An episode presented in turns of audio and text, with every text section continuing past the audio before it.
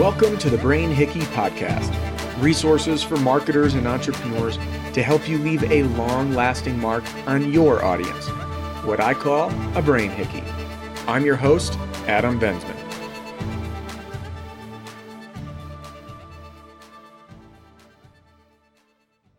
Hey, Adam here. Thanks again for tuning into the Brain Hickey Podcast. Hey, you may have noticed it's been a little bit since we put out an episode, and I just want you to know we are now back in action, and you will see regular episodes coming up with power-packed information. I've got some photos of ads I've seen out and about that we're going to reference and, and really dive into some nitty-gritty fun, both concepts and reviewing ads that are working really well to help marketers, entrepreneurs, and even fellow copywriters really nail down their brand voice and the best way for them to portray their message in the written medium to drive sales and leave a brain hickey on their audience. Now, today, the first thing I want to talk about are some lessons learned from an email campaign that we just launched, and all about simplicity and how whatever you think is often wrong. Now, the reason I say that is whenever I've tested ads on Facebook and whenever I've tested email copy, oftentimes what I think shouldn't work or won't work performs best. Now, why is that? We got to think that as marketers and entrepreneurs, we focus so much on what we want to say. And it takes a very unique um, ability to kind of step outside of ourselves and really put ourselves in the mind of the customer. And you're going to say, duh, Adam, this is marketing one oh one. But I really mean that. Like, you need to actually act as if you are on the receiving end as a customer, reading or engaging or learning about something. Because so often we try to explain what we do in ways that make sense to us. Now, I have an example for you. I'm working with a client of mine who um, we are doing a complete rebrand of their company. It seems to be a common reason that, that people hire me is rebranding, specifically repositioning, writing new value propositions, and explaining their services that resonate, leave a brain hickey with their audience, and help drive sales. So this one company who, I'm just going to leave their name out just for um, privacy's sake, but their whole positioning statement, their, their real value add is that what they are what they call vendor neutral, meaning they're not aligned with any particular company or their products. They're able to provide this holistic, unadulterated perspective on their particular services. And they said, hey, we're vendor neutral. And I heard the word vendor neutral. I'm like, what in the world does that mean? Vendor neutral. So what we're doing is trying to describe in a way to say vendor neutral that makes sense with the target audience. And this has been, I love doing this stuff. I love working on the positioning for a value prop because we spend just so, so much time in our own mind talking about our services that we get blinders on on how other people interpret it. And again, about six hours in, but via emails and phone calls and drafts, and this is a big deal and it's a bigger company, and we want to make sure we hit the, the ball out of the park. Again, every company has a different person that's going to be seeking out their services. Now, this company does B two B products, excuse me, actually more B two B services. And we had to find out, well, who's the person that's seeking out the services? Do they have awareness and knowledge of your particular niche? Are they a decision maker or not? Are they doing info gathering? So crafting that message to, to tell a story the minute someone lands on that homepage to, to say, hey, that's me. They have my problem. They can solve it. And I like the way that they do things differently, right? We need to get that feeling across. So we've been really working super, super duper hard on taking ourselves out of our own mind's eye and out of our own, uh, taking the blinders off, so to speak, and say, okay, let's define who's searching for us. And we think of them so much. And what's their education? What's their level of awareness of our products? And then writing the copy that's going to resonate with them. Now, the way that we've structured this so far, and it's not one hundred percent finalized, is the homepage is going to tell a story. So there's going to be a slider on top that's going to cycle between three of the biggest pain points that their target market has before they reach out for services. So boom, we're going to hit them hard and heavy. You're having this problem, right? With a question mark. Then their value prop, which their value prop is the greatest outcome, the highest benefit to the target market. And that benefit is, again, very different than a feature. People get too lost in features of the what we do. The benefit is the result of what we do, right? So people buy to seek pleasure or avoid pain. So the benefit would be the pleasure, the pain avoidance that someone is buying. And then at the bottom is our kind of anti-industry positioning, why we're different, okay? So that's just so you can see how we tell the story. And then right beneath, above the fold, is a banner of all of the, the big companies that this company's worked with. And these are big companies. I mean, if I said them, you'd know them. And they're going to put the banners, a, a, a string, a banner together with all of the little, you know, mini icons of these companies. So it's resonate with the problem, present the solution, position yourselves as being different, trust trustable, trustworthy, likable, sorry, trustable, this is a word, right? Um, trustworthy, likable, and then building that social proof. And then again, even so much as taking their services where they have said, hey, we have, these are our services. And we've changed it to speak directly to people that either have a service already, are looking for a new service, or looking for training. So n- new service, existing service, or training, instead of just services, right? So we're we're creating different channels for people to really resonate with the problem that they're having for that brand. Okay, so that's step one, is really stepping into the mind's eye of the particular individual who's seeking out your services. Now, in the um, B two C world, obviously, we just need to get into the mind of that consumer who's searching for your services. So same exact concept, just different approach than the B two B world. Now, wanted to share with you some lessons that we learned from a new email funnel that we launched. And this email funnel was all about driving particular actions from a customer after they've purchased a product or service. And we worked in this, we proofed it. I, I mean, we had one, two, three, probably five different sets of eyes on it. We were like, this is simple. It's going to work. We've got it down. Boom. We launched it. What happened? Flop. Why did it flop? Truthfully, what happened is it wasn't simple enough. And I share this with you because even, you know, we all have to take a slice of humble pie here and there. And as a copywriter, oftentimes there's testing involved. That's why whenever I work with clients, I deliver multiple different options for things. So if we're writing a subject line on emails or ad copy, or we're, you know, I write podcast descriptions for other people, and I provide multiple different options, because what I think might work, they're going to say, oh no, my audience will like this, or it'll spark some other idea. And the best ideas come through collaboration in general, right? And and that's my role, is to facilitate that collaboration. So what we learned is that people, when they were engaging with the actions we were asking to take, and the actions in this case was to leave a review of the product or service after the, the, the project was done, we formatted that in a way that that the reader interpreted that when they would click just in the email that they were done. We were not clear enough that there was future steps to take to leave the review. So what happened is so many people, when we looked at the Google, excuse me, not Google, wrong analytics, we looked at the email analytics, is that, that users, they were engaging. We nailed it, right?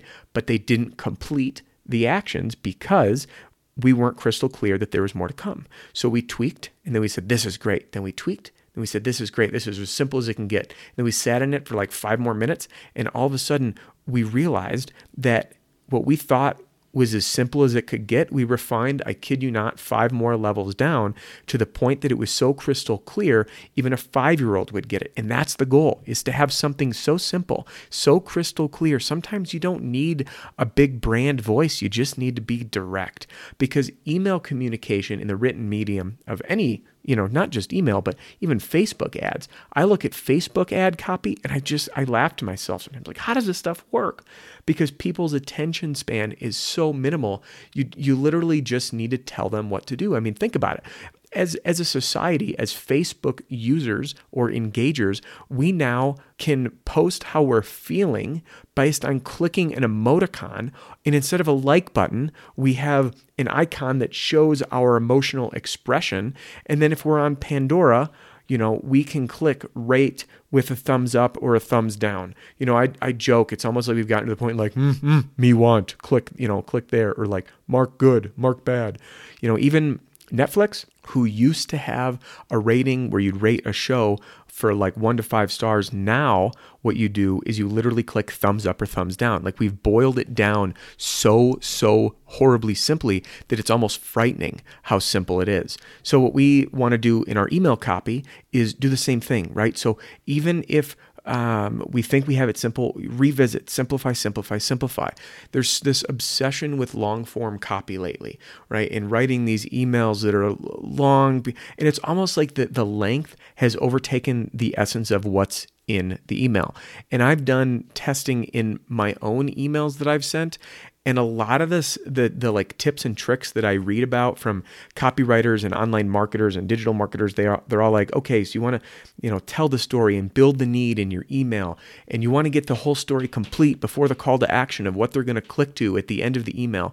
But ultimately, I've found that my highest click-through rates are when I put enough of a teaser of what's going on, then I hint to where they're going to click and I put a link. But it's not like a bold click here. I like hyperlink some words and then I continue the story, another link, continue the story, complete it with the primary call to action with some arrows, you know, click here to go to whatever. And I found that the links towards the top, that qualified person who's already intrigued, skip the fluff. People don't have time. If you want it, here, click here, boom, they go there. And I've found that, again, majority of my clicks come up top versus on the bottom. And when more people click up top, I found that my conversion rate on some of the digital products that I've sold, they sell higher when they click up top versus getting all the way to the bottom.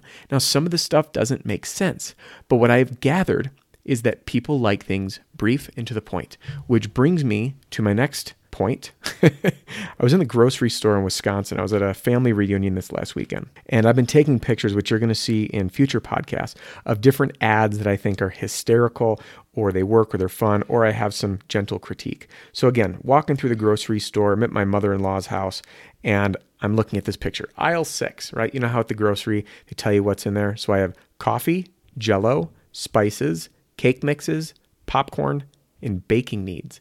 And I laughed. I took a photo of it and I said, why is the word needs in there, right? We talk about being simple in our copy. Why put the word needs over just the word baking? Is it cake mix needs or cake needs or spice needs or coffee needs? No, they should have just said baking. And the reason that it made me chuckle is it's a print. It's a print sign, you know, the placards that hang. So it costs them more money too. And everywhere else you go, you just see baking, right? And again, it's straight and it's to the point, and it's how people like to be communicated with nowadays. So anyway, I thought that was really, really, really funny. Um, now, another thing that I wanted to bring up was the value prop on Niagara water that I saw at the grocery store. And I didn't even realize the value prop. I was literally putting this in the back of my truck, uh, this case of water to bring to my in-laws. And I saw the value prop on Niagara water as I'm setting it down, and I have a picture of it, which you'll see in the show notes here. It says, refreshingly healthy, Niagara. Okay? Refreshingly healthy. Is that really the primary benefit or the most enticing thing that you want on bottled water, which has some of the best margins of any product in the world? I mean, you're taking a taking a near free resource and selling it in a package for more money. And I had, I you know, if you think about it, you're at a gas station and you buy one of those sixteen ounce bottles of water for two or three bucks. Figure out how much of that goes into a gallon. That water at a gas station cooler costs more than a gallon of fuel. A gallon of gasoline or diesel or whatever you run on your vehicle. So refreshingly healthy for the water. So I was just thinking about all these other brands that have successfully created a brand behind their water, like Evian and um, gosh, now of course that I said a brand, I can't even think of the one. The one with the little square bottle, uh, Fu- Fuji or Fiji, whatever it is. You know, their positioning is about the source of the water, how crisp it is, but water being positioned as healthy cracked me up. I'm like, come on, guys, go back to the drawing board. What's going to get that person that walks by and sees a label and says, that water sounds really good, you know, if they're all this, this is similar price? Um, is it the packaging? Is it the top that's convenient? Do something that positions you as somewhat unique, right? And I exaggerate somewhat. It should be pretty darn unique and not just refreshingly healthy. All right. Now, the other ad that I saw, uh, we were in a coffee shop. I'm I'm a coffee connoisseur, and there's a coffee shop. Um, it's in an old bank. It's really neat. You can actually sit in there uh, in one of the old vault rooms, and you feel like you're in a little prison cell to sip your your exp- espresso or whatever. So I walk into the restroom because, come on, I had a lot of coffee, right? I see this sign. It says, you can't pee for free. Restrooms are for customers only. So this brings me to my next point. Having a voice in your copy that's unique and fun and playful is great, right? People like to connect with brands, and there is a trend. I talked with another client of mine. She says, "Hey, Adam, I really want when we're when we're writing the copy for our website to be casual and playful. I know it's trending that way." And what's funny is I said, "Hey, Steph, it's not trending that way. It's always been that way. You know, if you look at all the the biggest direct Um, direct mail copywriters in the past, they're all personal letters. But the reason that it's been changing is how, the level of how casual those letters have become. You know, there was in the fifties and sixties, a little more formal cue in the writing. Uh, now it's like you can get away with a lot more, right? So the sign that says you can't pee for free, restrooms are for customers only, imagine, and I know this is semi counter what I just said about, you know, being simple. You could take out "you can't pee for free" and just have a sign up that says "restrooms are for customers only." But how does that make someone feel? Because copy and good copy is all about eliciting some strong emotion from an audience. And if you don't do that, you failed. Everyone has a sign, "restrooms are for paying customers only." It makes you look like a butthead. And I know you need to do it as a company, right? Or as a store or whatever. There, there's a reason for it. But to make it fun and playful, "you can't pee for free." Now, if I walked up and it said "restrooms are for customers only," there's a chance that I would say, "Oh, forget that. I'm just going in and take a quick pee and then I'm out of here," right? But if I said "you can't pee for free, restrooms for customers only," I'm going to chuckle a little bit. And chances are I'm either going to leave or go up to the register and buy something small. And I did that the other day. I was out in California visiting a friend of mine. And now the sign didn't say it, but we were in there talking with the shop owner. I was going to, you know, I said, "Hey, do you have a restroom?" He goes, "Technically they're for paying customers." I said, "Oh, not a problem." So I went and I bought like a candy bar, a protein bar.